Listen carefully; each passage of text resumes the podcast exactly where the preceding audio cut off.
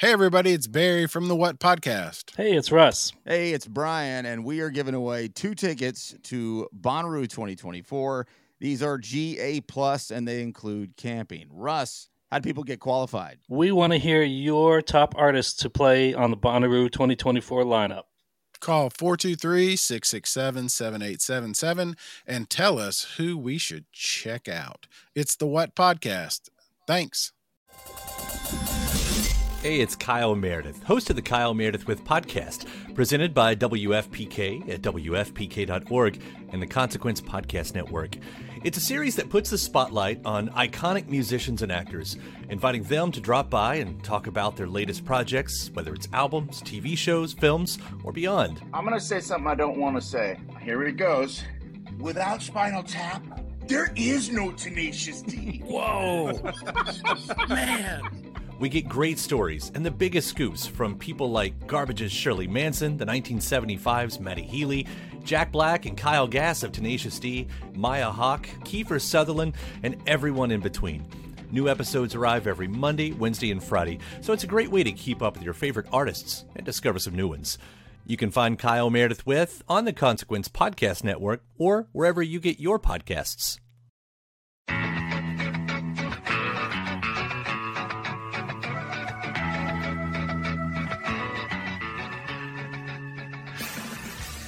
In 2019, New Noise magazine declared Omnigone as the best spin off ska punk band in history. Two members came from legendary East Bay group Link 80, and they created an aggressive punk oriented ska sound very much in the same vein. Omnigone's new record, Against the Rest, was just released on Bad Time Records, and it's fantastic. But a few years ago, Omnigone's lead singer made the risky decision to become the co host of the In Defense of Ska podcast. It has turned out to be the best decision he's ever made in his life. So you had to fly solo for this episode. No co host. Yeah, well, actually, originally it was going to be uh, Mike Szynski was going to be the co host on this episode, and we were going to surprise you. You guys were trying to surprise me, but then I hit you up on when I was out on tour. I was like, hey, could we do an Omnigone episode? And then you were like, well, actually. we I was gonna say like, oh, we have a we need to film we need to record a bonus episode or something. I was gonna try to think of some excuse to get you on. And then boom, when you got on, it was like record scratch. I do love a surprise. How would you have reacted uh, if it, if you'd been completely surprised? I I would have liked it. That would have been fun. I wasn't 100% sure. I am glad though that we got to have Barry and Justin on here too, especially since uh nobody really ever gets to hear those two talk. Yeah. I was happy to have the conversation with them. Okay, so Adam, first off, let's just establish that you're, you're not allowed to be the co-host tonight. Justin's the co-host tonight. Yep. I'm just I'm just a guest tonight. You're on the you're on the table with them on that side of the table. Yeah. This is like when you go to your work, like if you worked at like a restaurant and you go to your work and you sit at a table. It's like that. Do you think we're gonna, uh, or think we're gonna bring in some Om- Omnigone fans that like don't normally listen to this podcast? No.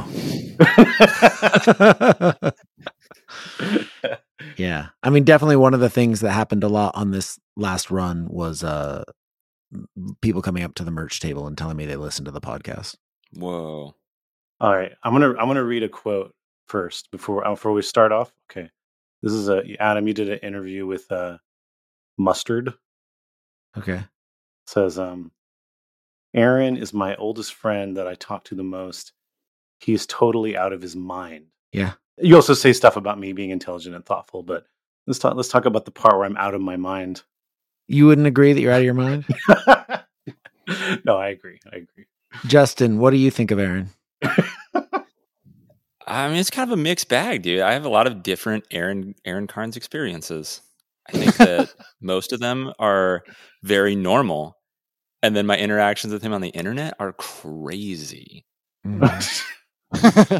Barry, Barry, you've you've toured with Aaron before. Yeah. What's touring with Aaron like? Well, he carries around a laundry basket, so I don't know. I think that says enough. What's in the laundry basket? Not just laundry. I just used a laundry basket on the tour instead of a suitcase, and and they all thought it was hilarious. Totally normal. That's kind of cool. Nothing weird about that. You don't you don't have to open the suitcase. See?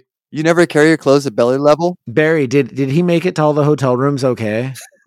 Yeah, there was one. He made an extra hotel room visit. Don't try and sell me on laundry baskets. Didn't you have like a hotel room visit to the wrong room, Aaron? Yeah, I think so. I got a free beer out of it though.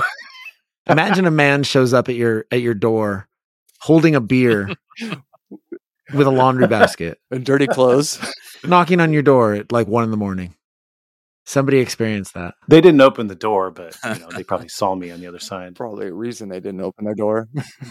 I'm gonna actually throw out. I do have a one like kind of unique Justin experience. I want to share and see if Justin remembers oh yeah. When I interviewed Mike Park. Well, I think it was a Mike. I don't know if it was for the book or if it was for like an article I did on him. I think it was the article. Anyways, Justin was just there and just watched the entire interview. What? Do you remember that, Justin? no, not at all. What was he being interviewed for? Well, I, I was it was either when I interviewed him for my book in defense of Ska, or it was when I interviewed him for like a really long article. Are you sure it wasn't someone else that just kind of looked like me? Maybe the Metro article, the Metro cover story. Do you remember that? The Metro cover story I did on Mike, the 15 year anniversary of Asian Man. I actually have that Metro. It's hanging in my my drum closet at my house. It's framed behind a bunch of coats, and when you pull the coats back, it's Mike's face peeking out. Yeah, that one. I think that was the one. And you were just I, I don't know. You were just at his house. Oh, that makes sense. You just sat quietly and watched, like we were performing for you.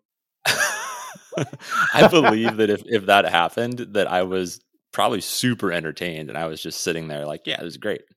Popcorn and a movie, I'm here. You were a great audience. You you didn't interrupt at all. You didn't uh you didn't make any sounds. You just just watched. Yeah, I mean I spent a lot of time at Mike's house. That would that would make sense. But then do you notice that he never mentions me in any interviews? I noticed that. I always text him afterwards and say, Hey, how much did you talk about me? And he says, Not at all. you know how disappointing that is? It's interesting because he's very concerned about being talked about on all the interviews on this podcast. I'm gonna talk about him this entire interview. I'm just going to talk about Mike. Mike, are you listening? Mike is probably right now. He's probably on a walk right now because that's what he likes to do. He likes to load up his In Defense of Ska and uh, go for a nice walk around his house in Los Gatos and listen to me and listen to Adam and listen to our guests speak, just soothing, soothing his brain through his ears. So now, Justin, go ahead and uh, give deliver Mike a message while he's walking around in Los Gatos. All right, Mike. I hope while you're walking that you don't get bit by any mosquitoes because there's water near you. And I've been bit by mosquitoes at his house a lot, so hope that doesn't happen. Now you put me on the spot. I don't know what to say to Mike while he's walking. That's weird. Have a good walk. Have a great walk. You're like a second dad to me. Oh. Aw. All right, so let's talk about this new Omnigone record. Everybody in the, in this recording r- recorded on this record, yeah, Yep. Yep. including me. Mhm. But how many of my drum t- takes made it to that record? uh, zero. Zero. They're going to be used for in defensive ska, right? But I will say this: we we recorded. So we recorded the first day with you, which thank you so much for coming down to the studio. We we uh yeah didn't have a drummer for the first day, and so it was useful having you come down. And then uh Justin came in the next two days and completely demolished one of his hands, but played all the songs in two days. wow. and uh we i think we started with songs that were not the songs that you recorded and then once we finished all those went back and did the song that you recorded And they were like, let's just let's get these Aaron songs out. and then we and then we a beat them we're like well maybe maybe we'll use carnes's takes and then when we listened to them back and forth we are like yeah justin's takes are better you could have kept like some like like a couple cymbals or something just so that I could have had my name in the credit. yeah Well, I mean, when I thought about it later, like, I mean, I was pretty stressed about the whole thing. But if we had just recorded like some dub jams to like go in between stuff, that might have made it in. We'll have to do that next record. I think. I think if we'd been a little bit looser when we'd played with you, yeah. Next record. Start practicing now, Aaron. Did you have you said? I don't know if you have you explained publicly why the I played on the first day and Justin played on the second two days. What the situation was? No, and we we can say it. Uh, we were supposed to have Joey Bustos play on the whole record. Um, the What? drummer. Um, he played on two songs uh, when we were just trying the studio out, and uh, and then we were like, yeah, let's just do the whole record with Joey. It'll be fun. And then and then Joey uh, committed to it, and then realized he couldn't do it. Like about a week before we were supposed to go in and record. So we had to scramble, and luckily you and Justin were able to come in and do it. Yeah. Otherwise, we would have been screwed. So, how did you feel about the recording session? You feel? Did you feel good about it? I mean, I you were saying it was pretty stressful given the the last minute um, issues going on. I mean, I felt much better about it than the last session, just because we were in in our in our way we were more prepared. Like when we recorded No Faith, I was just throwing chord progressions at everybody. And we were like, okay, here's here's the song. It's gonna be this part, this part, this part. Okay, let's try it once. Okay, that sounds good. Okay, let's record it. Okay, let's try recording it again. Okay, we're done. Go to the next one. And we did like like 11 songs in one day. And it was just insane. And like when one drummer would get tired, I mean, you were there for that too, Aaron. You played on a couple songs. When one drummer would get tired, we just flip drummers. And so we had Justin there, we had Brent there, we had you, and we were supposed to have Matt Kolb there also, Mhm. but uh he couldn't make it. So I don't know. I think I feel like that's like a, a product of us doing Gnarboots.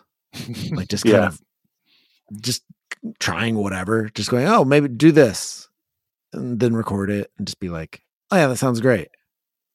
Because at this point in my life, like I'm beyond the point of wanting to sit in a practice space and like do it again and again and again until it's like exactly what's in my head, like some, you know, true visionary or whatever bullshit. Like b- I trust Justin and I trust Barry and I trust you, Aaron, to just do whatever you're gonna do. And that's that's what the song is. Like, it doesn't need to be like micromanaged. You can you can just trust the people in your band. You're supposed to just capture the moment in time anyway. So, I mean, Sure. that's pretty much what I felt like we were trying to do with the last last one, anyways. So what was it like for you, Justin? Um, did you know the songs well, or were you picking them up in the studio? No, I mean, so Adam sent them to me a week, about a week before, and fortunately, they had some like you know the, you, you heard them, Aaron. They had like loose drum machine tracks programmed over it, so I was like, okay, I kind of know what everybody wants out of this, and I always like that. I like to go in and and know what people want from me rather than show up and and give them what I want because it's not about what I want; it's about what the record needs. So it was cool to have that. I felt confident. I played the songs every day leading up to going into the studio, went in and felt pretty good about everything. I had notes and was able to to play through. And it it I think came out really good. I'm really happy with it for how short the amount of time was. Justin, have you ever played any any Omnigone shows? I played one, maybe two. Definitely played one. yeah, it might just be one. Is there a reason why? Is it touring tough for you, or Yeah, I mean, touring sucks for me. I'm super, I have really bad anxiety when it comes to touring. I've always been that way. Even when I was like 20 and I should have been having the time of my life, I was just stressed. And like it comes and goes. Some I've had really, really good tours where I'm just happy as can be, you know, but you have to kind of, in order to reach that place for me, I have to leave everything behind. Like I, I have to completely detach from home reality in order to give myself 100% to tour reality. So it's hard for me to do that. I love doing it. I would love to do it more, but it's hard for sure. Is there another reason that touring's hard for you right now, Justin? I mean, I have a kid that I have one one and a half year old right now. That doesn't make it super easy to do a lot of like I'm going to leave the house for a long time. And then you add the anxiety to that, and I get motion sick. Like that's another thing. If you were to interview Mike Park, he can tell you stories about me vomiting on the side of the freeway. Oh, You know, at two o'clock in the morning, just like, hey, can we pull over? I need to throw up, and just puking my brains out, and then getting back in the car and being like, all right, is it just when you're sitting passenger or? yeah, if I'm a passenger, I'll I'll probably throw up. You can you can put money on me throwing up. Hey, Adam, we might have a new driver. I'm actually happy driving. I prefer to drive. I've driven every tour, every tour that I've done the last five years. I've driven or not five years, ten years. I've driven every mile, every single mile. Wait, so Adam, um, the last the Bad Time Records tour you did, hmm you did you drive the entire tour? Yes. Yes, he did. What was the final? Not not the not the California leg, but the week before California, you, you came home from what? Colorado. Yes. From no, yeah, Denver. Yeah. Okay, so walk us through that. It was it was a thousand miles flat. We uh My man. you sure you don't want him to drive you through it? we did 16 hours 16 hours we couldn't go through the sierras because of the all the snow and uh it was we i looked it up on on google maps to see how we were going to get back and the route there was another route that you would drive down towards southern california and then go up the five and that was one minute longer than going over the sierras so i was like well obviously we're doing that and then we added another like 20 or 30 minutes because we drove Nick back to his house in Chino. Mm-hmm. And uh and then I probably could have done the whole drive in one shot, but then I would have gotten home at like five in the morning and just been wrecked for the rest of the day. So we stopped at about two thirty and got like a ratty hotel room, just me and Barry, and crashed out for a couple hours and then got up and finished the drive. So 16 hours one day and then five hours the next day. And also that I'll say this for anybody who has toured or is planning on touring. The drive between Denver and Salt Lake City on the 70 is so much better than the drive on the 80. Don't do the 80. You, if it's snowing at all, you're going to get stranded. And the 70 is so much prettier. Basically, I'm saying fuck Wyoming. That's fair. What did you think? What did you think? So, um, this this is a question for Adam and Barry. Sorry, Justin. Oh, that's fine. The In Defense of Ska tour uh, with Mustard Plug and Buck-O-Nine, and the Bad Time tour. How are these um, b- different, better, worse? Um, these different uh, these different experiences for you as a Omnigone touring band now. I mean, I I think they're both examples of like how flourishing ska is right now. I mean, in my opinion, I mean, I love both tours for different reasons, but yeah, they were for me. It was just like I I didn't think that we'd ever play in front of that many people again in a ska band. You know, five years ago, two two years ago, three years ago. You know, I thought it was great, but what what, what was your take, Adam? Um, w- well, were you were you happier on this tour that you did not catch COVID? That's not fair, though. Oh, we're going into the personal aspect of it. Huh? I was glad to play more than four shows. Yeah.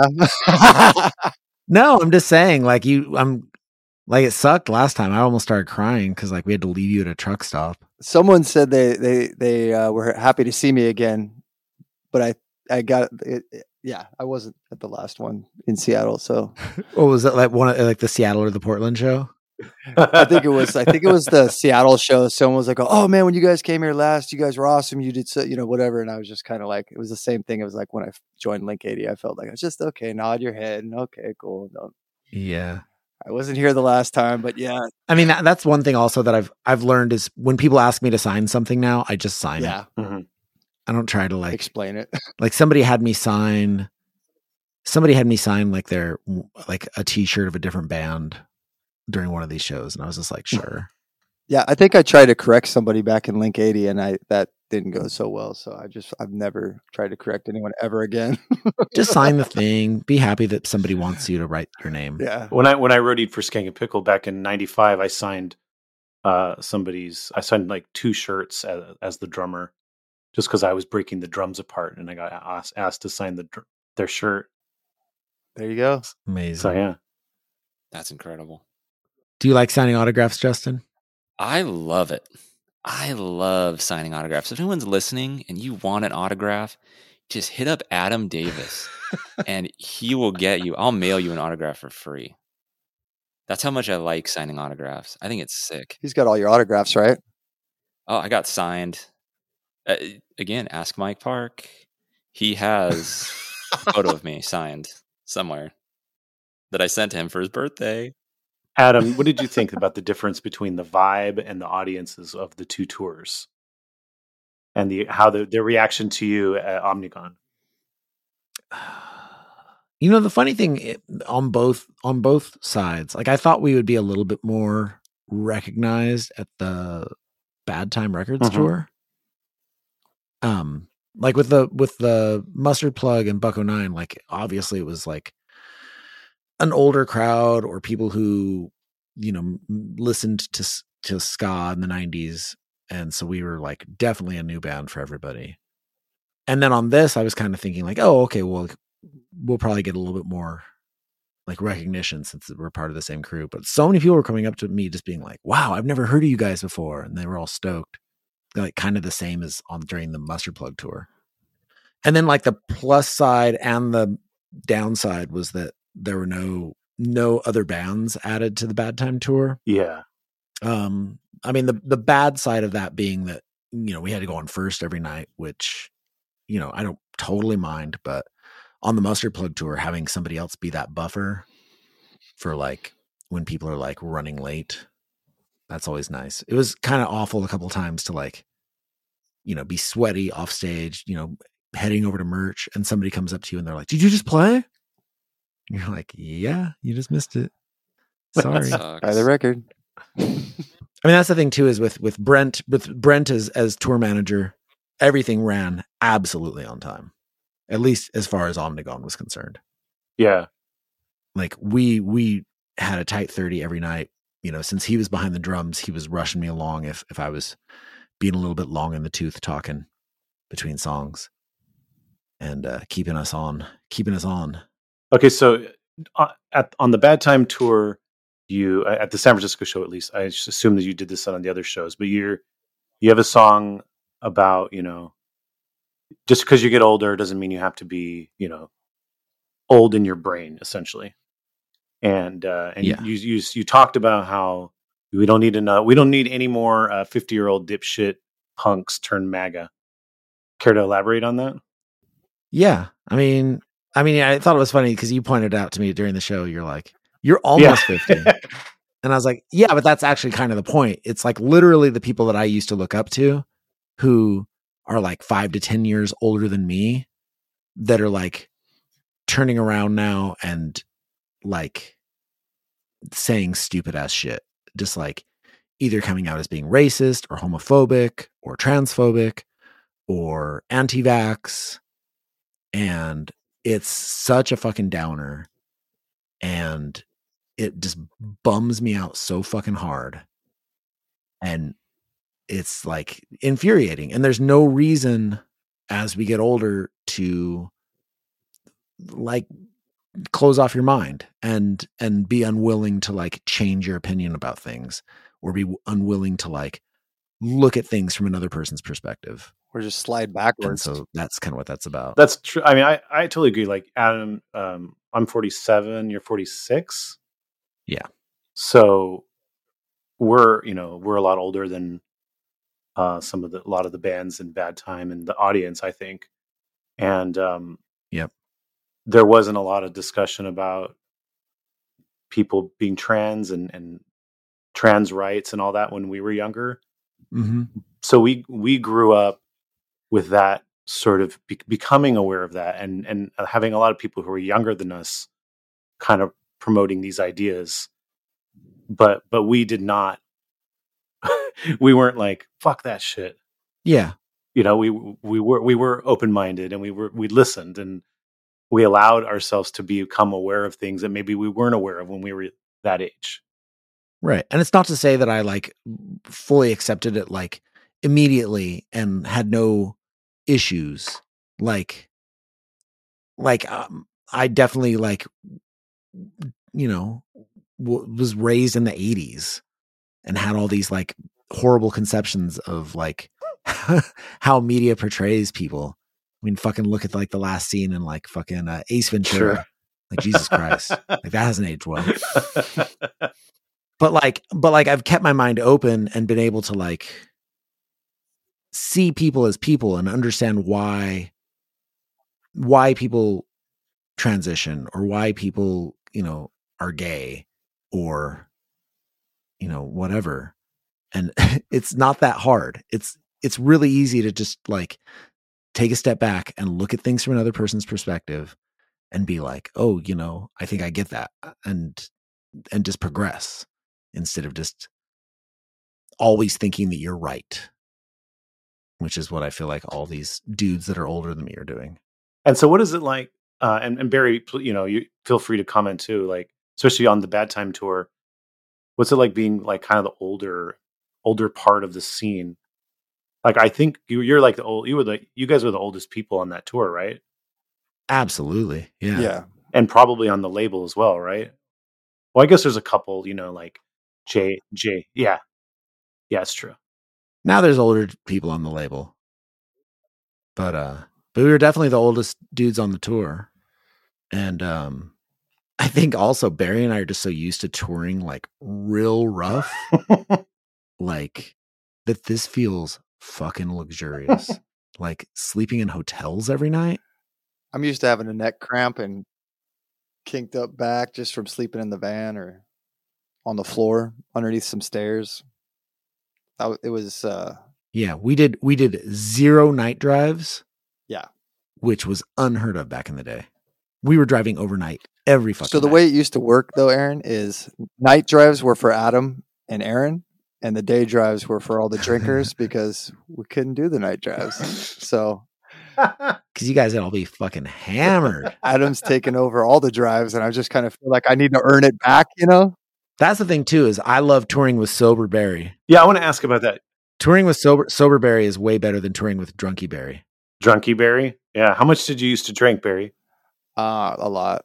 I don't remember most of the stuff that happened. I mean, I honestly don't. I like my wife will ask me like, "What was it like in Europe?" I'm like, "It was like being in a bar every night, all night." That's pretty much what I remember. Yeah, kind of sad. Yeah, it is sad. I mean, I tell my kids if you want to have this kind of memory, Yeah, Adam, you've talked about that. I think in other interviews as you're promoting Omnigone that you're like a straight edge band. hmm Is that? I mean, I guess that's really your only. You're, you're, you've been straight edge your whole life, but this is your real first experience being in a, a straight edge band, essentially. I wasn't a straight edge band, Adam. You were in a straight edge band, yeah, but but like wasn't the singer like a secret sipper? No, no. He, as far as I knew, as far as we knew, he was a straight edge singer. And then one night, after like a six months to eight months of playing shows, singing a song called Straight Edge, and then going out and drinking our asses off and wondering why we're the band with the straight edge guy, we go to show up to a show and he's just sipping a beer and just like, yeah, no, I, I, I broke. I'm like, what? We got to throw away our whole set. I right?" broke. I mean, yeah, That's not going to work. it didn't. We, we quit after that. We're like, what are we doing with this guy? Justin, have you ever been in a in a straight edge band before? I was in a straight edge band with you, Adam. 2000, 2010. Was For the Win supposed to be a straight edge band?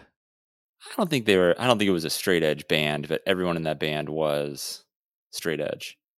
You would not have known it from looking at that band. yeah, For the win. How long uh, were you in this band, Adam? I got tricked into being in that band. I was supposed to come in.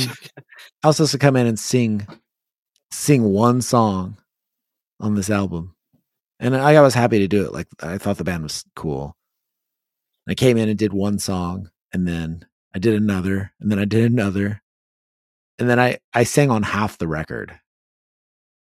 I sang on half the record, and then the guitar player quit. No, the bass player quit. So then the guitar player moved over to bass. Uh, he also recorded guitar. I didn't record any guitar. I just played guitar for the album release show. The guy who recorded guitar recorded bass too. He did both. Yeah. And then the bass player quit, and that guy who was a guitar player got bumped to bass, even though he wrote all the parts. Yeah. And then you So he was bummed. replaced him. then he quit.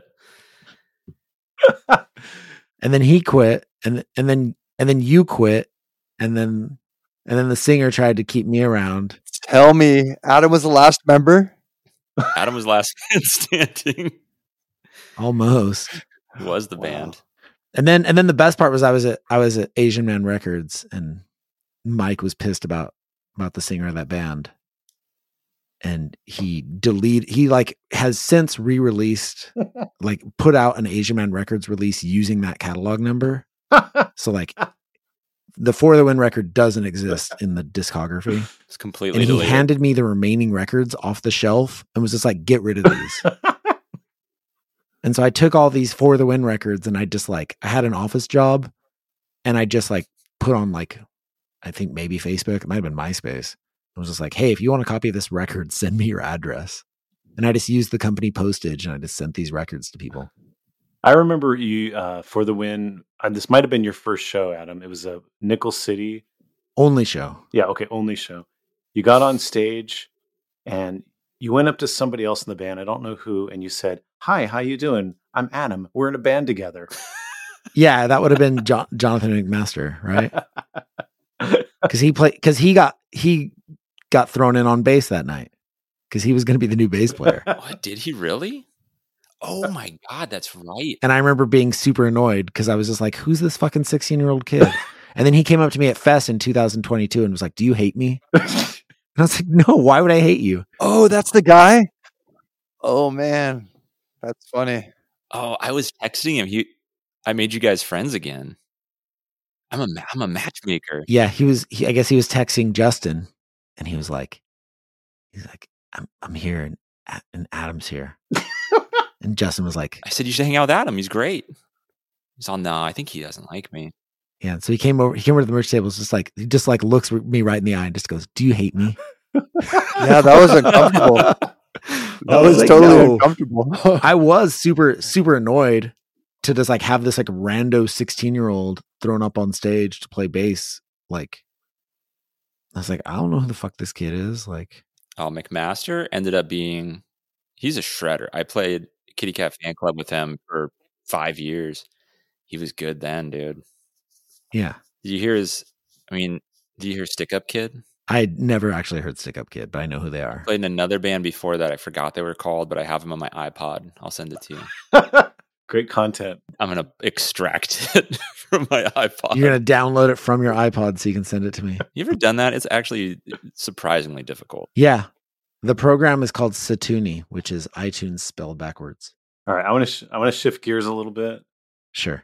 We're going to talk a little bit about Gnarboots. I dug up. Okay, do you remember um, we did an interview with the San Francisco Chronicle, and you answered all the questions. Amazing. Do you remember this? No, but it sounds sounds correct. Okay, so it was all email. You answer all the questions. Um, great, great answers. Um, they edited the edited down to where it was like they took all the best stuff out. It was just like a just a dumb interview. Yeah. Okay, so I found I found the original the original actual interview. Oh, you found the, the, the original one that didn't get published. Yeah, yeah, and I found it the email you sent me. Okay, so I want to go through them and you can we can elaborate on some of the stuff. Okay. Okay. Okay. First question is: Was there a band you heard when you were young that inspired you to become a musician? I remember lazily sitting in front of the television and watching MTV as a teenager. I was watching the video for Anthrax's song "Persistence of Time." About halfway through the video, I shot up in my seat with the epiphany: I want to be in a band. At the time, I couldn't play any instrument. I'd never taken any piano lessons. I just figured if the weirdos in that video can be in a band, I could too. How hard could it be? It's a true story. Yes. And I've I've probably since told that story a bunch of times. Yeah, okay. Um, I want. Okay, so side question. I feel like I remember you playing Nirvana at like a talent show in high school. Yeah, totally. Okay, what's what song did you do? Oh shit. So Gilroy High School talent show, um, they would just kind of let you put together a band and then you could play. So I had some friends, uh, Josh Kabibi, Joffrey Longoria, and some other kid on drums. They wanted to play uh, Freedom by Rage Against the Machine. So they're like, meet us at such and such garage. We'll practice it and we'll be in the talent show. So we went, and I, I was just going to do vocals and I just did vocals and we ran the song and I was amazed that everybody knew how to play it. And I screamed my head off and it was awesome. And so I was like, all right, cool. So we went and did the audition at the talent show and played Freedom. And the people there were all like hair blown back. Like we fucking killed it. and then like we really went for it too. Like w- the only the way that like teenagers can. Like you know how like you have teenagers like sound check and then they'll just like they'll just like start performing. That was us. so we just like went for it. And it was awesome. And then all three of the other members of that band were ineligible because of their grades. So I had no band. so then I had to like piece it together with some other people. Ineligible. Yeah. I had to piece it together with some other people and we're like, well, what are we going to do on short notice? Like, and we're like, I don't know, let's do Nirvana. And so we did Smells Like Teen Spirit. And then I think I also did like acoustic, like Jesus Wants Me for a Sunbeam or whatever. And it was fine. It was like total like chaotic train wreck. And uh the Pat Parker, who was the jazz guitarist at our school, was like jealous that nobody had asked him to play. So he was like, I think we had like three guitar players for this thing. So it was like three guitars all playing just the chords and smells like teen spirit. Amazing. And then the other the other performance I did at that same talent show was The Cure's uh Fascination Street. And I played guitar for that. And two of the members from that band were inel- ineligible because of grades. So we replaced them with members from the jazz band, Scott Weinholtz on drums, and some other fucking dork playing the keyboard part. And we just like put a, put a black shirt on him and made him stand in the back. It's like, okay, plunk out this part on the keyboard. yes. Oh, yes. Totally amazing. So tell me, um, did you cry when Kurt, Kurt Cobain died? Yeah, for sure. I was like a little kid and like I was like fucking like that was what made me want to play guitar. Like Mhm. I, the first time I even held a guitar, I was like, "Oh, you're supposed to hold it this way, right?" And somebody's like, "Nope, turn that over."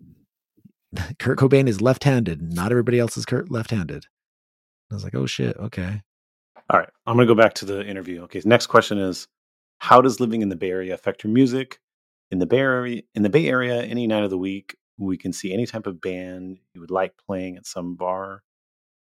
Kind of typo.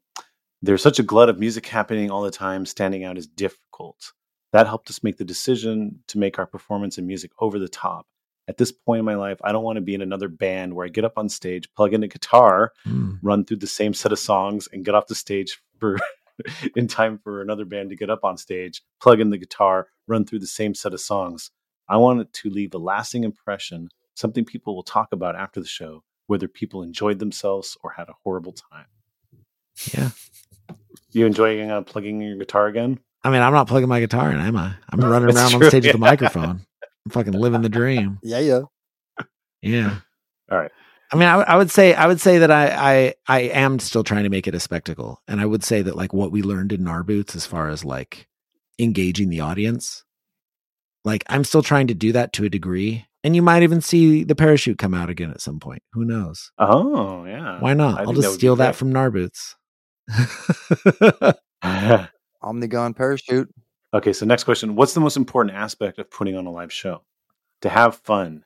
We will turn any situation into a good time, at least for us. Some of our worst or weirdest shows have Mhm. turned out to be some of our most enjoyable. We had a few shows in Oakland and Stockton where homeless people came in off the street and joined our band for a song or two. These moments are things you can't plan for, and the ability to roll with the moment keeps things exciting for us. Mm-hmm. Yeah. You on the uh, on the three gig podcast, you mentioned the those shows as some of your worst shows. but I also said that they were some of our best shows. Yeah, that's true. Yeah. Um, but you also mentioned on the three gigs, you mentioned the Goodwin Brothers uh, show, uh, where the janitor, I think, like jumped on stage at the end and started shouting, "Heads are going to roll through the doggy door." Yeah. Absolutely terrifying.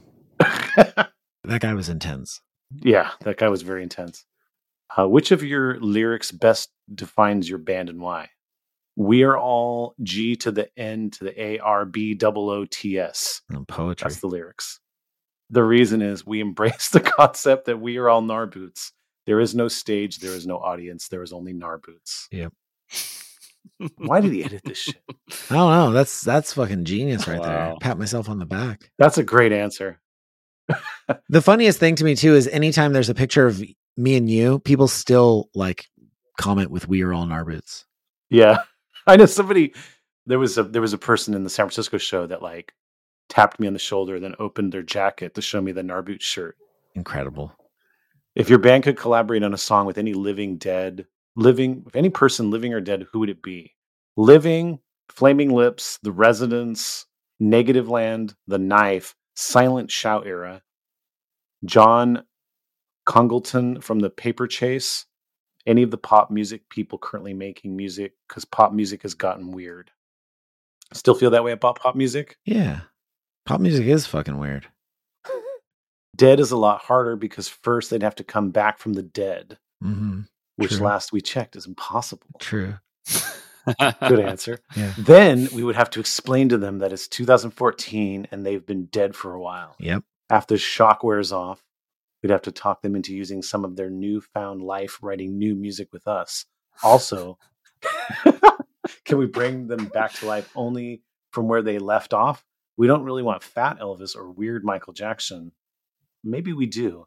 Shoot, this is hard. Okay, we picked Paul McCartney. oh my god. Fuck. Damn. Adam in 2014 was on some good shit right there. That's great. That's funny. All right. So, okay. If a junior high, this is a good one. If a junior high school asked you to play a cover song at the next talent show, what song would you choose and why? We would pick whatever song would make them riot and burn down the school. junior high is the worst time in everyone's life. Nothing makes sense. It's such a crappy transitional period. Hopefully, the Gnarboots riots of 2015 will bring about the abolishment of junior high school, and kids could spend those two years learning a trade instead.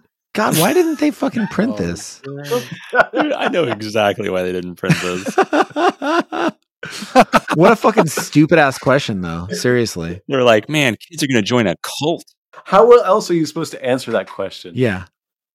Well, how'd you get your band name? oh, yeah, that's not, that's in that's in there.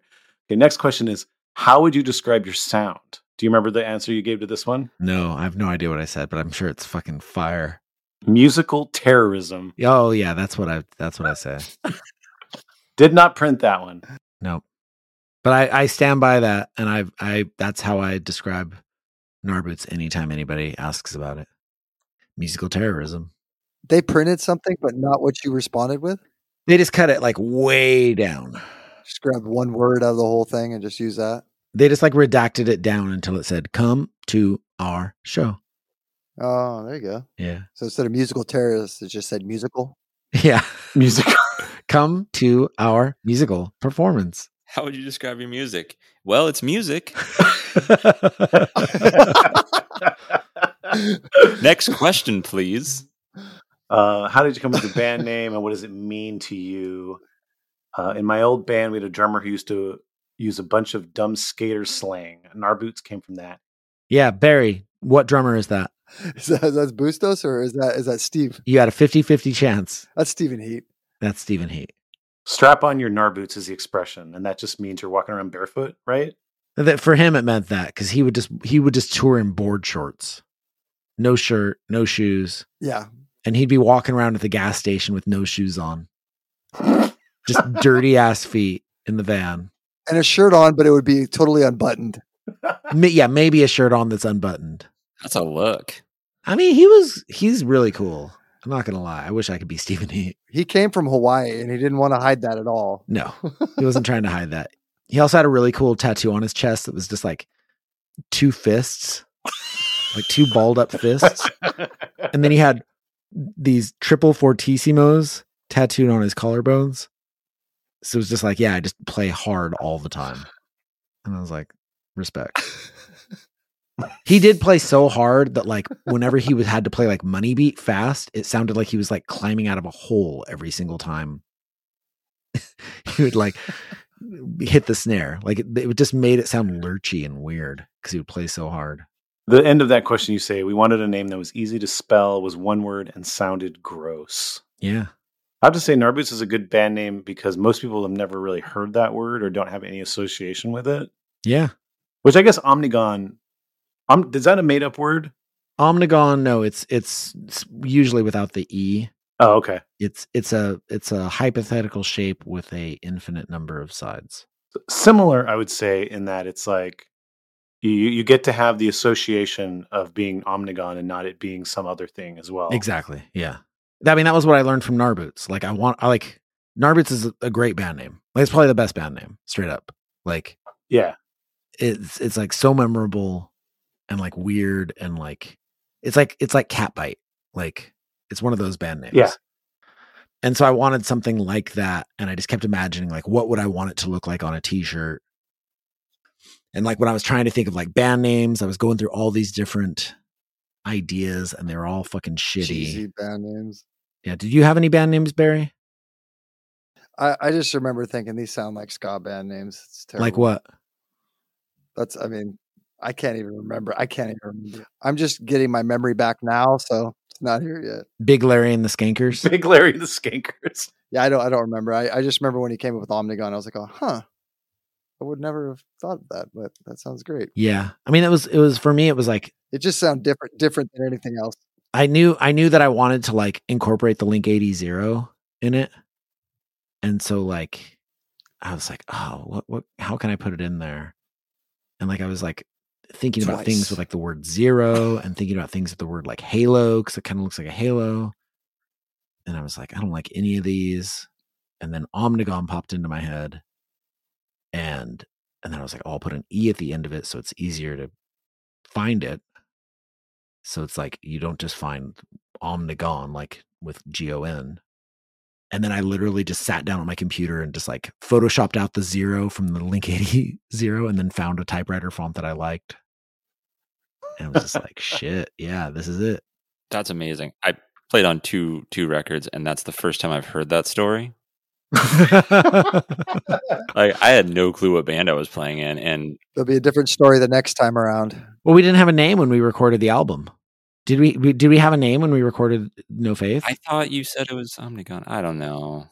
No, no, when we f- recorded the first one, that was just supposed to be a Christmas special. Wow. what was supposed to be a Christmas gift? I thought that we were just recording that to hand out to our family and friends just for like, haha, like check it out. We played ska for 13 songs. Oh, for sure. I didn't know what we were doing with it. I thought we were just gonna like, oh, we'll just take a song every couple months and throw it online, like on Bandcamp. Uh, how, how did this band come together? It's still on Gnarboots. We formed out of being burnt out on music. True. We've played in other bands for years. And so there's much boring, awful, tedious work that goes into being a real band. hmm We decided to try something different. Don't practice, just play shows. Play any slot on the bill like you're headlining, especially headlining shows. That still holds true. I was going to say, that sounds like the Omnigone decree. Yeah, we don't practice. Yeah. We don't practice straight up. We've recorded more times than we've practiced. That's true. Yeah, we've recorded more times than we than we practiced, and we we definitely try to play every set like we're the main band. Like that thirty minutes that we get to be on stage, that's that's our time. Do you remember? Um, okay, the rest of that interview is just like you know where are you're playing and what's your new record called. So that's Mhm. not really that interesting. Do you remember Adam during Gnarboots? Uh, you wrote a blog post for "Don't Hang Out in Front of the House." It's like a house show blog. Mm-hmm. Do you remember why you wrote that, or was there any specific show we played that inspired you to write that? I mean, I remember we played with uh, what's his bucket that asked that was running that blog. Can't remember what his name was. It was Attica Attica or something like that was his band. His name is Aaron, I think. Aaron, yeah. But I remember because the tone of that blog was just basically like how you kind of felt like worried about the kids not being down with the punk sort of ethos and everything. But then having been part of the these house shows and, and stuff with Boots, you kind of saw that there that it wasn't dead. Totally. That yeah. And so that was the tone of it. I was just wondering if there was any shows that you remember into Boots that really kind of made you believe again, if you will, in the sort of the the passing down of the baton to punk, the punks and stuff. Mm, probably like the Story House show that we played, and and like the backyard shows that we played in San Jose. Like specifically the moment where like Laura Stevenson was playing, and like everybody was being like real quiet and respectful in this like grungy ass backyard, and like we were in the like flight path of like the San Jose airport, and there were like airplanes flying overhead, and it was just like a beautiful moment and I was just like, fuck yeah, I feel super lucky to be here in my 30s at this like weirdo, like grungy punk, like teenage punk party. And that's the thing also is like all these, all these like people our age that were super into punk in the 90s, you know, just like, oh yeah, the kids just don't give a fuck about punk anymore. And it's just like, no, they do. You just aren't invited to their shows anymore. That's exactly like and now even now like with in the bay area like the shit that bands like false flag and and surprise privilege are doing like playing at places like stay deli and playing playing uh fucking like rogue ass shows in like generator shows in like golden gate park and playing playing on bart playing in the last car of bart and like thinking they're gonna get shut down like in playing like one song and then they they play for like you know a full 30 minutes before the cops stop them and then the cops don't do anything because they know it'll just be a riot if they start arresting kids. So they just let everybody go. These kids don't give a fuck. Like also they're all like so young it's like you can't even arrest me. Like i'm fucking 17 like fuck you. So like I'm just always just like in awe of like the next generation of kids. And it makes me like stoked that they're doing stuff. I don't feel comfortable doing the stuff they're doing, but that's probably because I'm an old ass man. And I shouldn't be the one doing that stuff. Like that's awkward. Yeah. It's sick. I think the kids are the kids are totally all right. They're doing great. Yeah. All right. So um let's go back to Link 80. Barry, did you join Link 80 after Adam? Uh, I joined right as Link 80 was uh, shutting down. But yeah, it was right after. No, it wasn't out right after. It was well after. You had like a year and a half, right?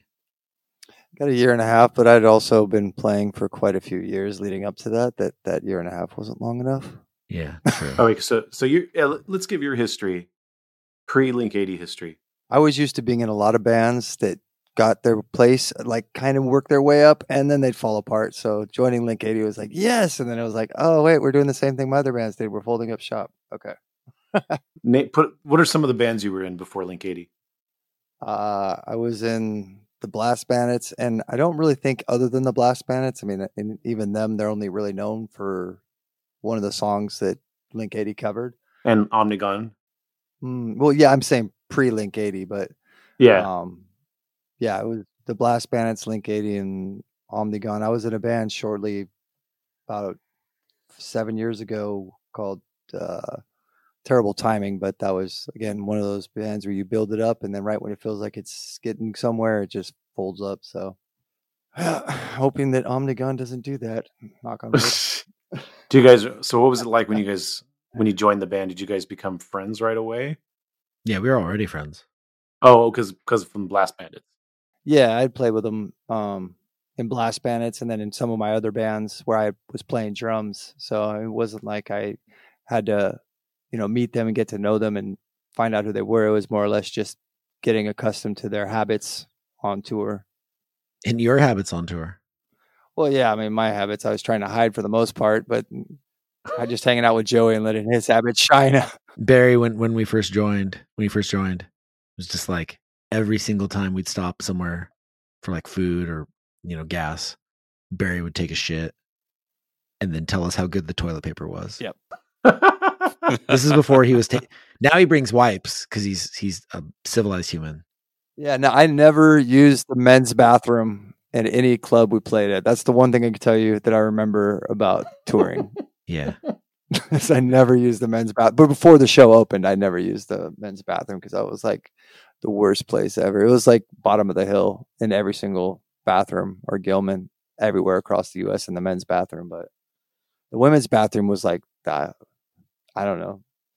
Hilton. It was like it was amazing. It's like they did all the work in there and just left the men's bathroom just be every night. Threw toilet paper in there and let them fight for it or something. Were you drinking a lot back then?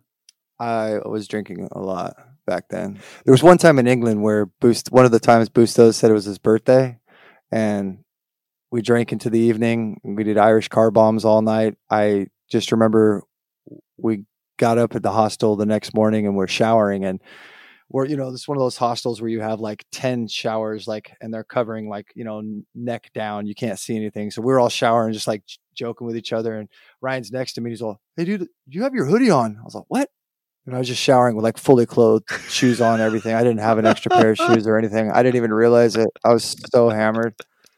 And then we went to the club and i literally like died the whole way there and at the club. Yeah it was it was really really bad. I'm glad to be sober though. I've not had a hangover in quite a long time. It's wild, right? When did you stop drinking? i quit drinking in april of 2019 Did you have like a strong reason, a moment, or anything to make that decision? well i had wanted to quit but i'm one of those people that when i want to do something i can't just kind of want to do it because it just won't work and especially with alcohol that's like been something that's been a part of me since i was 13 so i was like I just knew that I couldn't just kind of want to quit. So I was always wanting to quit to some degree, you know. And then uh, my wife quit a couple years before me, and then it just got to the point where like uh, I kind of knew it was either going to be I was going to choose my family and my wife, or I was going to just stay the course. And I just kind of cut ties and and quit. Good for you, man. Mm. I mean, there was no threat of any kind, but it was just like I could see the writing on the wall. You know, she had been sober for three years. And when you're sober for three years, fighting through that and looking at the person next to you, and I wasn't getting better, I was getting much worse. And so, yeah, I just decided it was time. Yeah, drinking a lot's pretty. Um, it's pretty depressing when you're not touring the world in a band, and you're not young, and uh, you're not with your with your homeboys.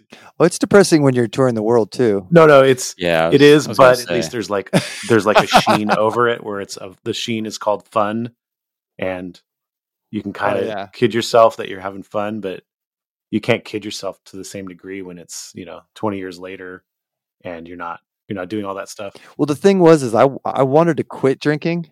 I wanted to quit drinking, but I also had it in the back of my head that I wasn't that bad.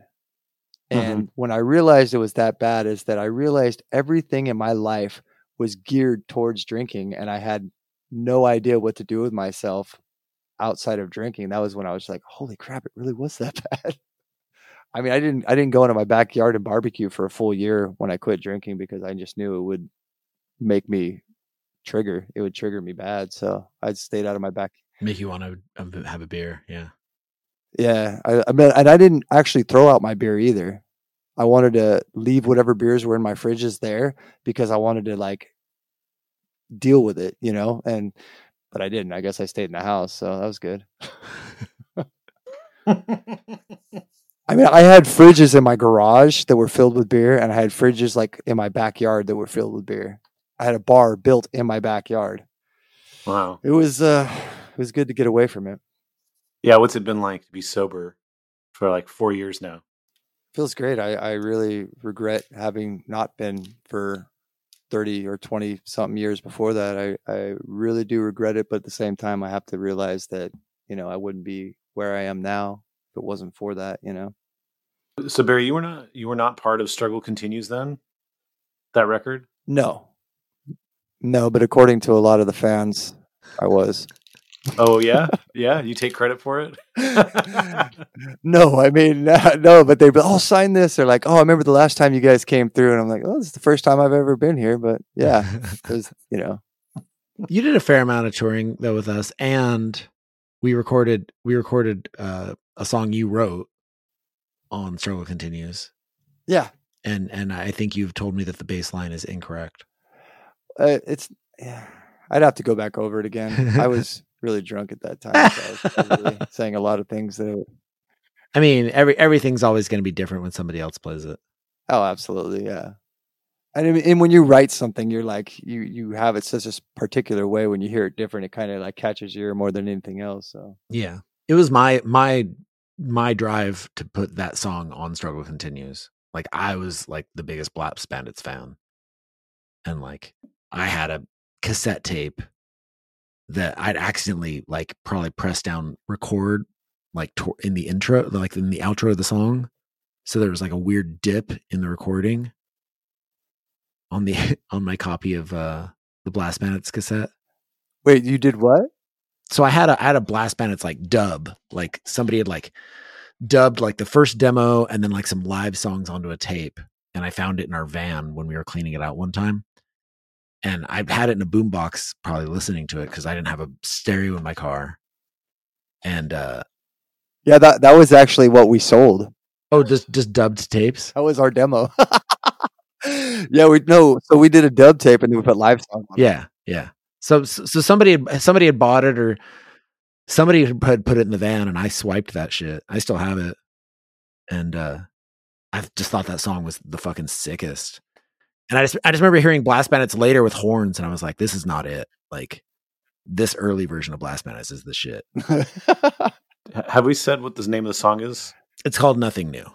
Nothing new. And yeah, Omnigone plays that song. Yeah, well. and there's a bunch of other like really sick Blast Bandit songs, but I just don't think they would translate as well because like they were all like super young.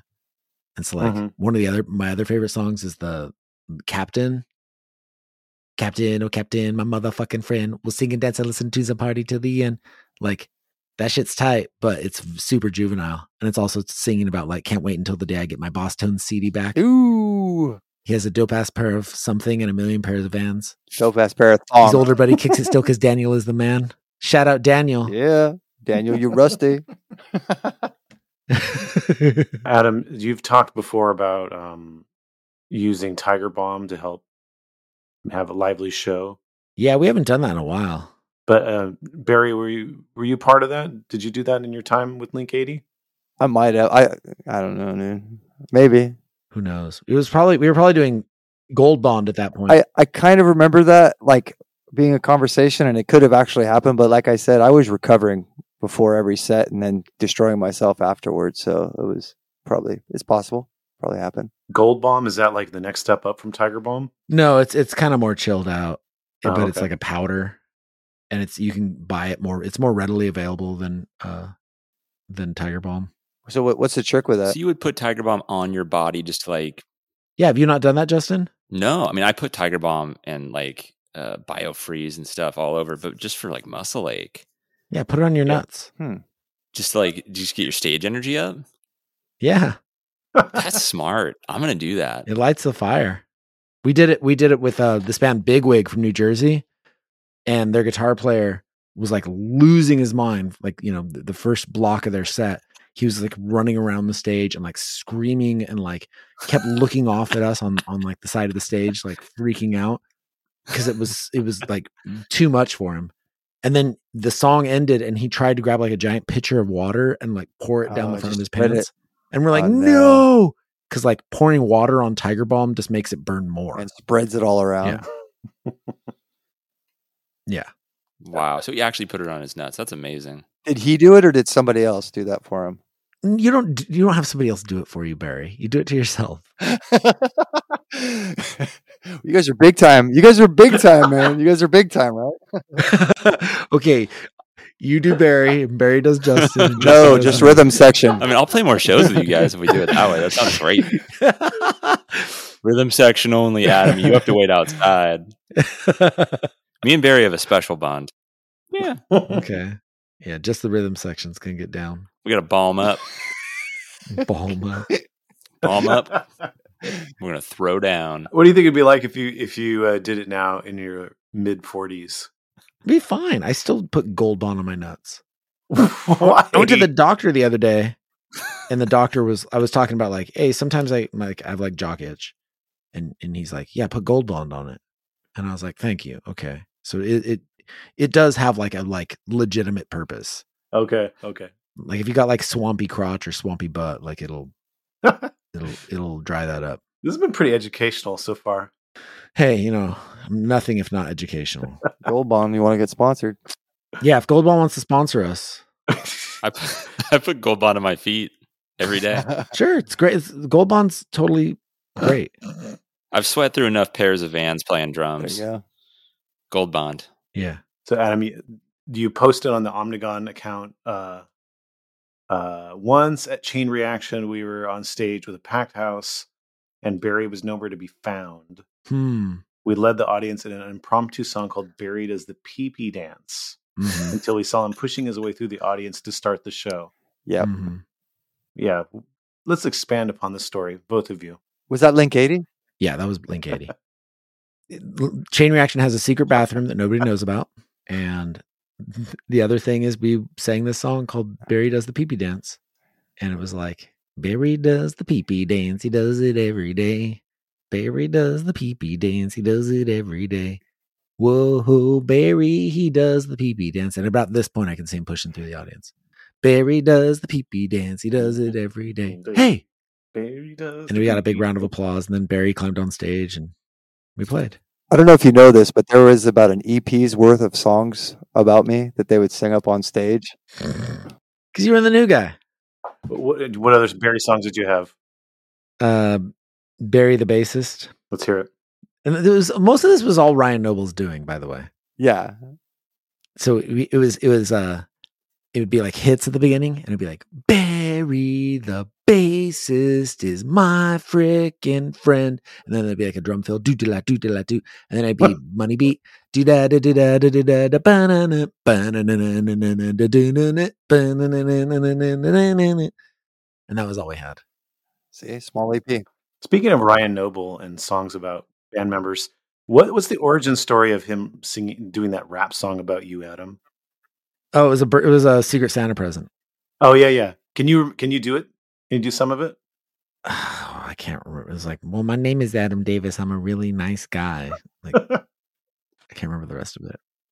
There was a thing in there about me taking really big poops. Yeah, and there's also something about how uh, he wants to get you high.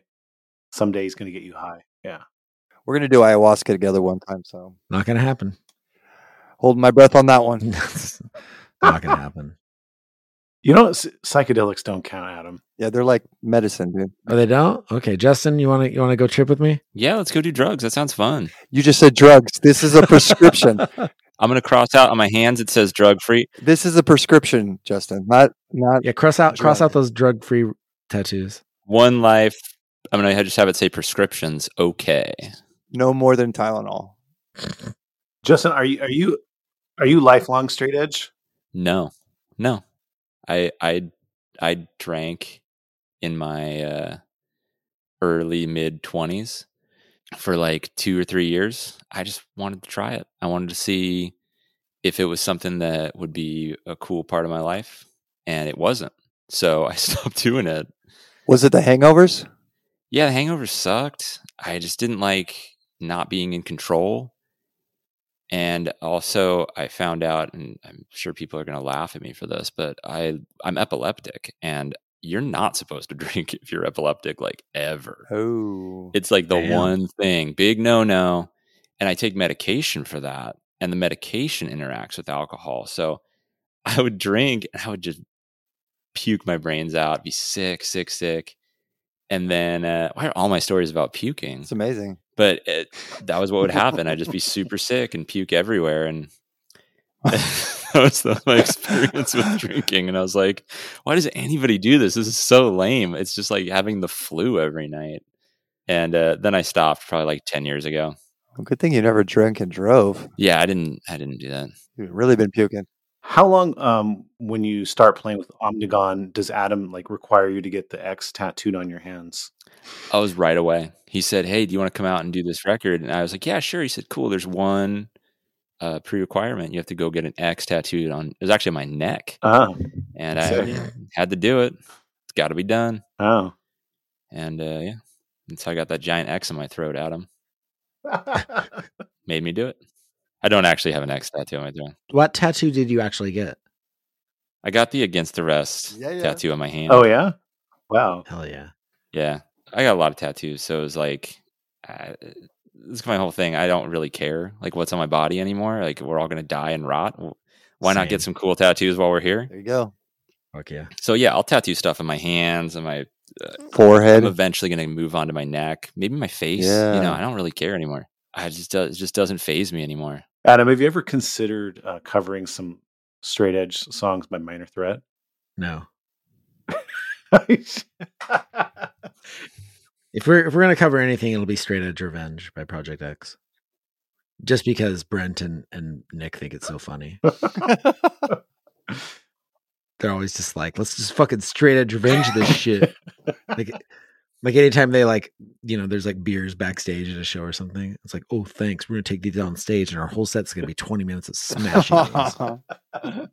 Just fucking stupid, stupid belligerent shit. I would really like that. And I just like 15 minute speeches about about drugs and alcohol. Yeah. People love that.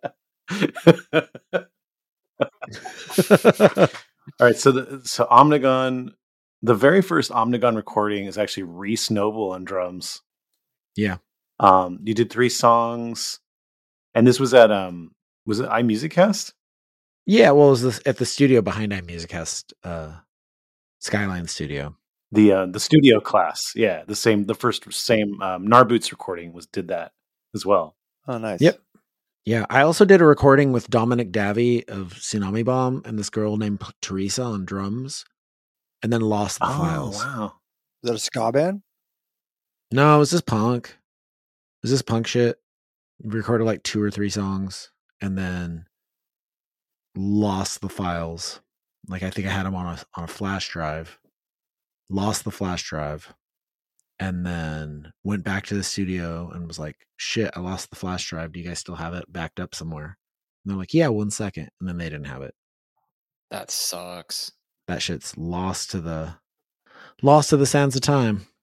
But Gnarboots and Omnigone, they those made it through. What was the state of Omnigone? Because I mean, when when Gnarboots did that first recording, there was no Gnarboots. Mhm. It was we we put it together specifically for that recording because he asked you, and we all thought it'd be fun. And there was no band, and actually the band came as a result of that, and also being offered a show. What what, what was it for Omnigone? Uh after the Link 80 reunion in 2016, um, I was like, damn, like I really like playing this type of music. And we're definitely never doing Link 80 again.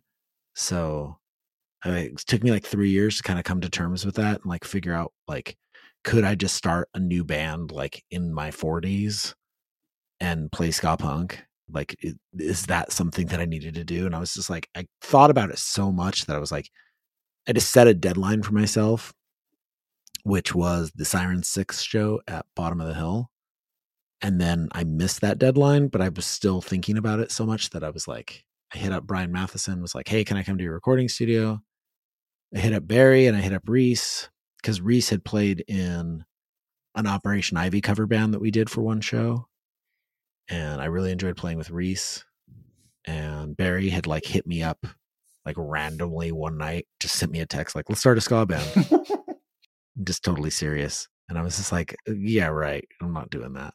I was totally drunk, but I was totally serious. Yeah. And I was and I was like, you're tripping and I should have just done it then. Like he was right. And then um just went to the studio and I'd written one song kind of and we had to just learn it in the studio, which kind of is the way.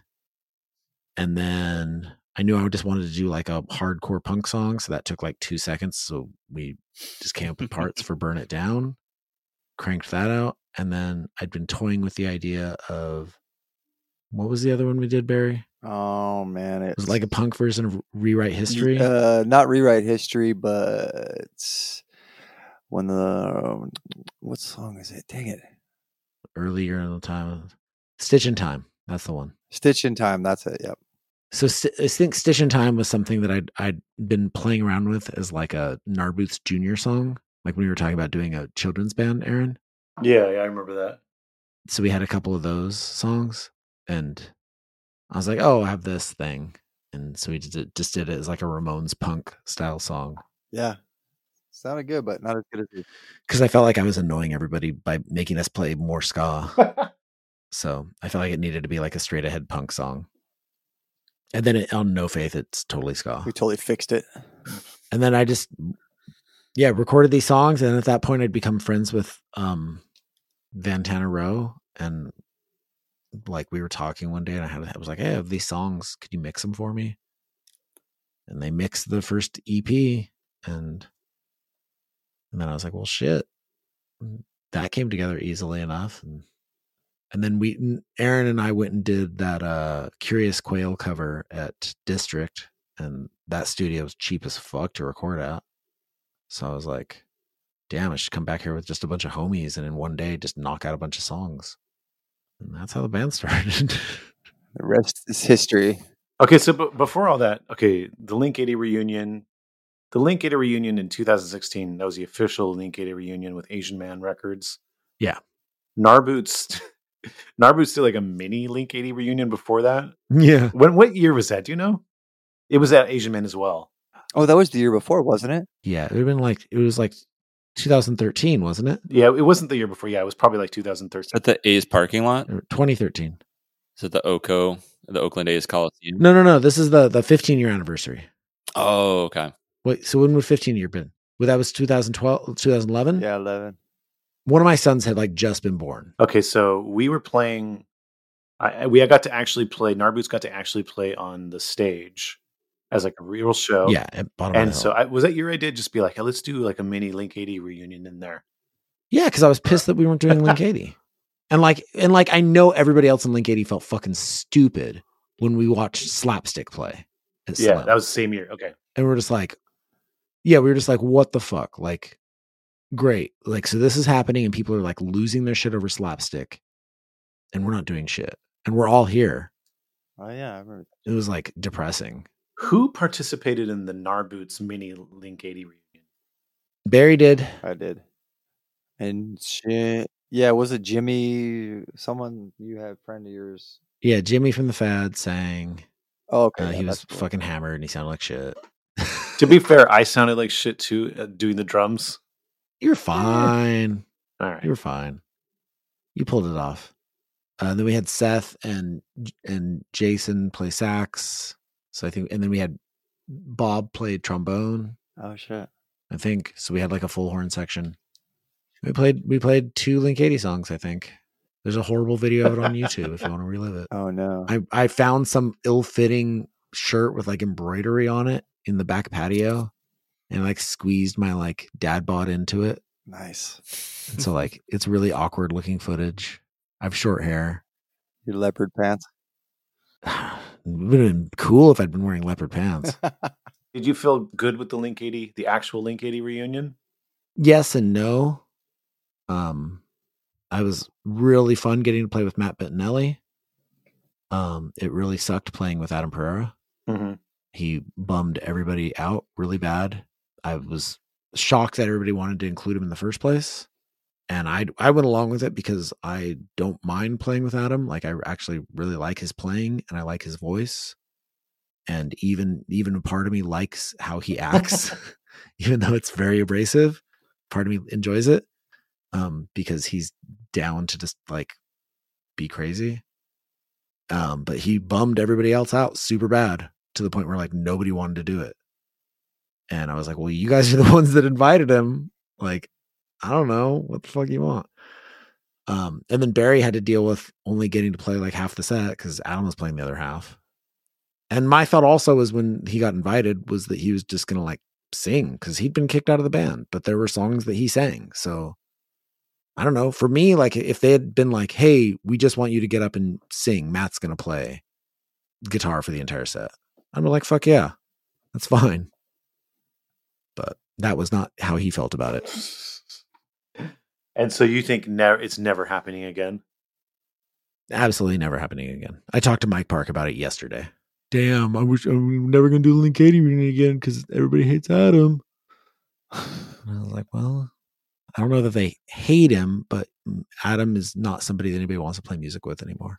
Do you feel like now that you have Omnigone that you're okay with that, or do you kind of still wish you could do that again? Yeah, I'm totally okay with that.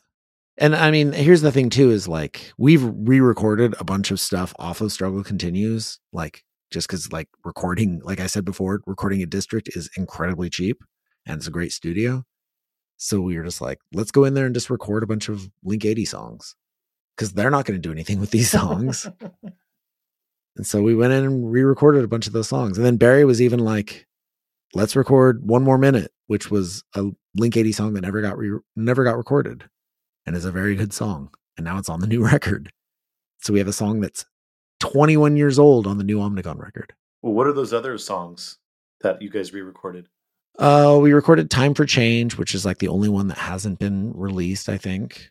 We did Right Hook, which was originally going to be on the split with Protagonist, but then at the last minute, I just because it took so fucking long for that to come out that uh I was like, let's put one of these other songs that we recorded on there. So we have a version of Web We Weave, which is also on the new record. And that song is on the um so Right Hook became like a digital B side. And then we did Step Up, which was on Struggle Continues, and we added vocals and Esteban from Matamosca added horns and keys to it. And Barry, am I forgetting one? Did we do any others? Um, And nothing, nothing new. new. Yeah, that was the other one. We did nothing new. We're going to continue doing nothing new every four or five years, I think. Dude, I mean, honestly, every time we play it, I look at you because you've been playing that song for like three quarters of your life now.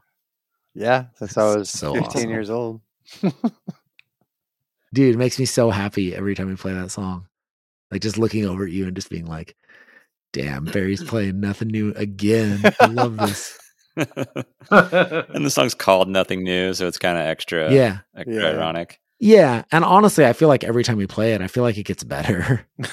like, I don't know. I didn't know the lyrics. I think it's such a good song. That's the reason I wanted. I, that's the reason, like, once Blast Bandits wasn't playing anymore, I wanted Link 80 to play it, and I wanted Omnigone to play it because it's a great song, and it's like one of those songs that I feel like more people should hear. Yeah, that song is sick. Big fan. Good job, Barry. Justin, what, did you play drums on any of those Link 80 songs we recovered? Honestly, I don't know what any of the songs. I don't know what any of the songs are called. That's the funniest thing because I like you and Brent. No, nobody knows who played on what. You're like track um, track 14. I know because it's in the liner notes of the first record, and I know because we just did the second record recently enough, and that time I wrote down every song. Like as I played it, I wrote, "Oh, I recorded drums on this. I recorded drums on this."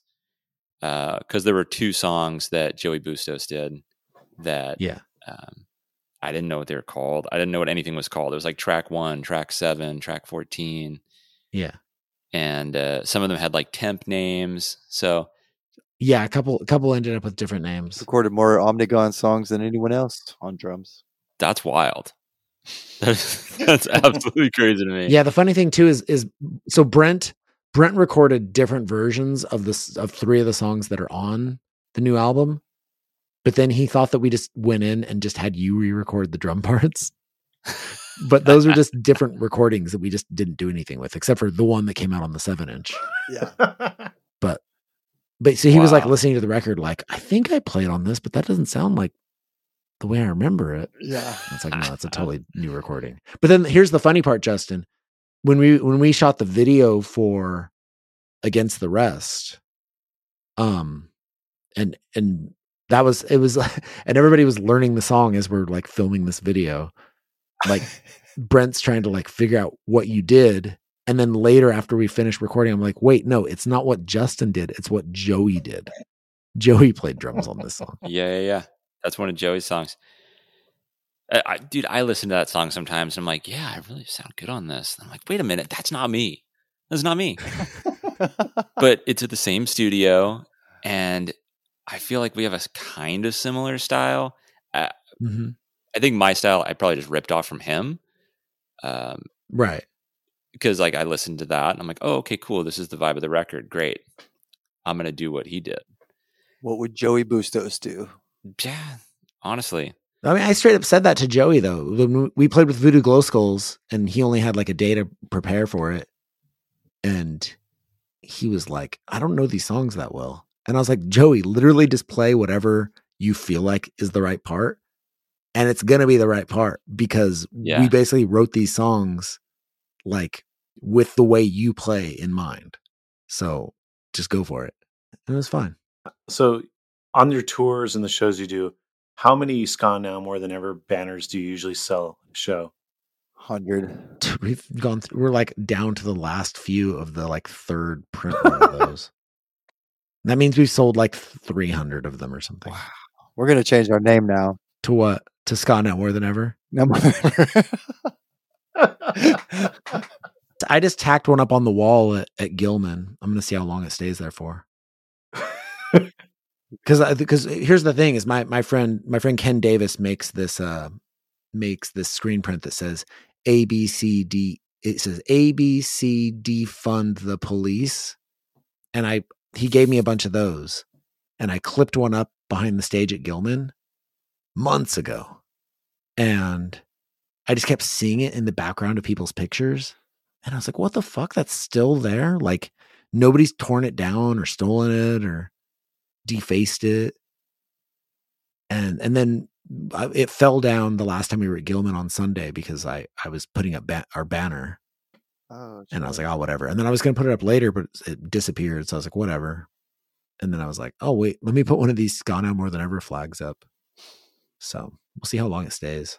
Ken Davis, by the way, is the person that did the lettering on the cover of my Right. book. yep. Who set that up? That was uh, Adam Davis. Oh thank you Um, those the lettering he did, everything except my name at the bottom was actually spray painted on the wall. It's not photoshopped, and he did it all freehand. He didn't use any stencils or anything. That's Yeah, how. That's what a professional. excellent sign painter Yep. So if you need a sign, no kidding. Um, he also did the the against the rest that's on the back of the Link 80 hoodies from the re- reunion show I was, uh, I was when uh, my book was first coming out. I was talking to a friend, uh, mm-hmm. Lex.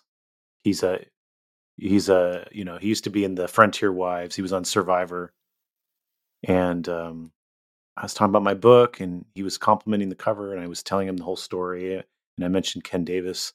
He goes, "Ken Davis, he's a legend in the lettering community." I was like, I was like, "There's a Yeah. there's a legend, there's a lettering community. yeah He's a legend in it." yeah ken's ken's a big deal and ken's been in like uh diy punk for a long time and uh super good dude he had this really cool studio for a while in like hayward and it was in the middle of this uh some guy owns this warehouse where the lot behind it he's turned it into like a three quarter scale western town and so there's just this random like back lot with these just like the fronts of all these like western buildings but they're all like three quarter scale it's so bizarre the ska now more, more than ever is like sort of taken over uh, a a lot of the the new ska uh, scene, I would say.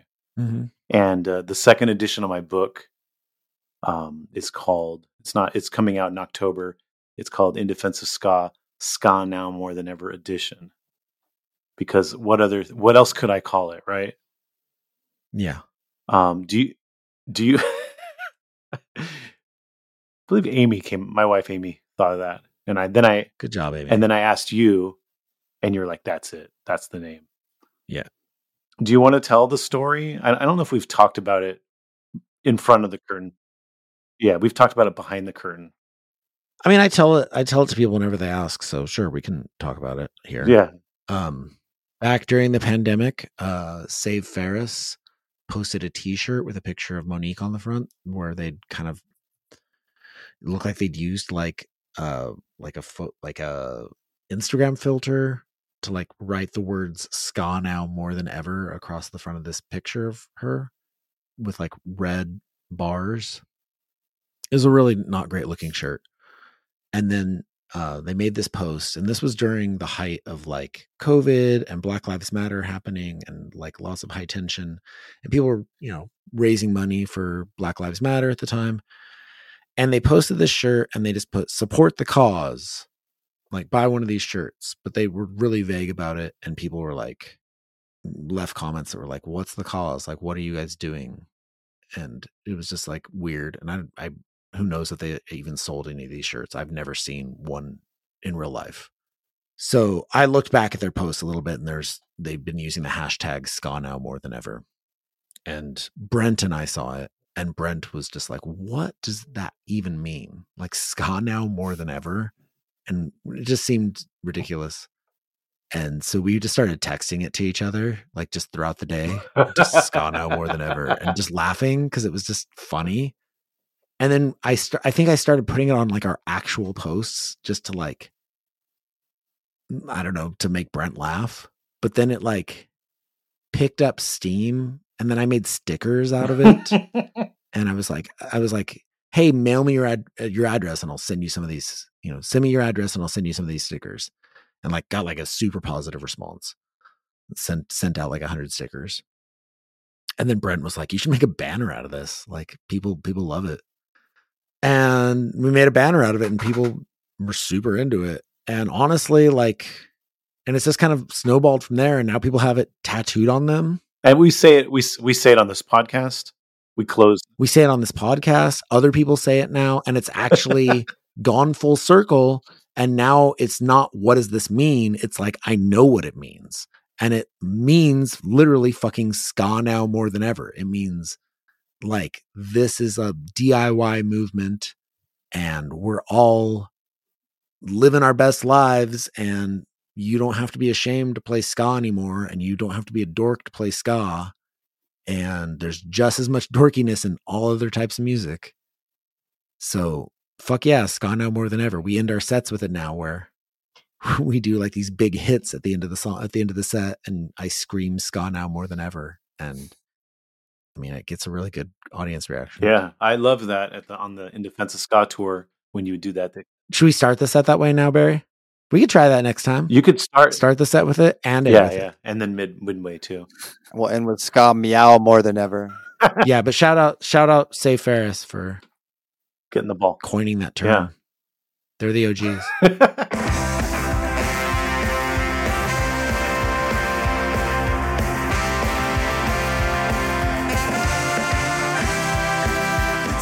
Don't go anywhere. If you want to hear the rest of this conversation, head over to our Patreon. Thank you for listening to In Defense of Ska. Please rate and review this podcast and tell a friend.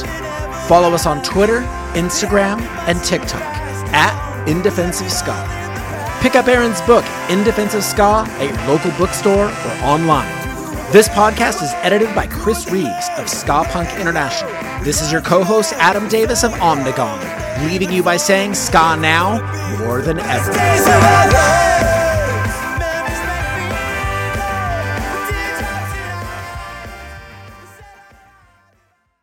Hey, everybody, it's Barry from the What Podcast. Hey, it's Russ. Hey, it's Brian, and we are giving away two tickets to Bonnaroo 2024. These are GA Plus, and they include camping. Russ, how do people get qualified? We want to hear your top artists to play on the Bonnaroo 2024 lineup. Call 423 667 7877 and tell us who we should check out. It's the What Podcast. Thanks. Hey, everybody, it's Barry from the What Podcast. Hey, it's Russ. Hey, it's Brian, and we are giving away two tickets to Bonnaroo 2024. These are GA Plus, and they include camping. Russ, how do people get qualified? We want to hear your top artists to play on the Bonnaroo 2024 lineup. Call 423 667 7877 and tell us who we should check out. It's the What Podcast. Thanks.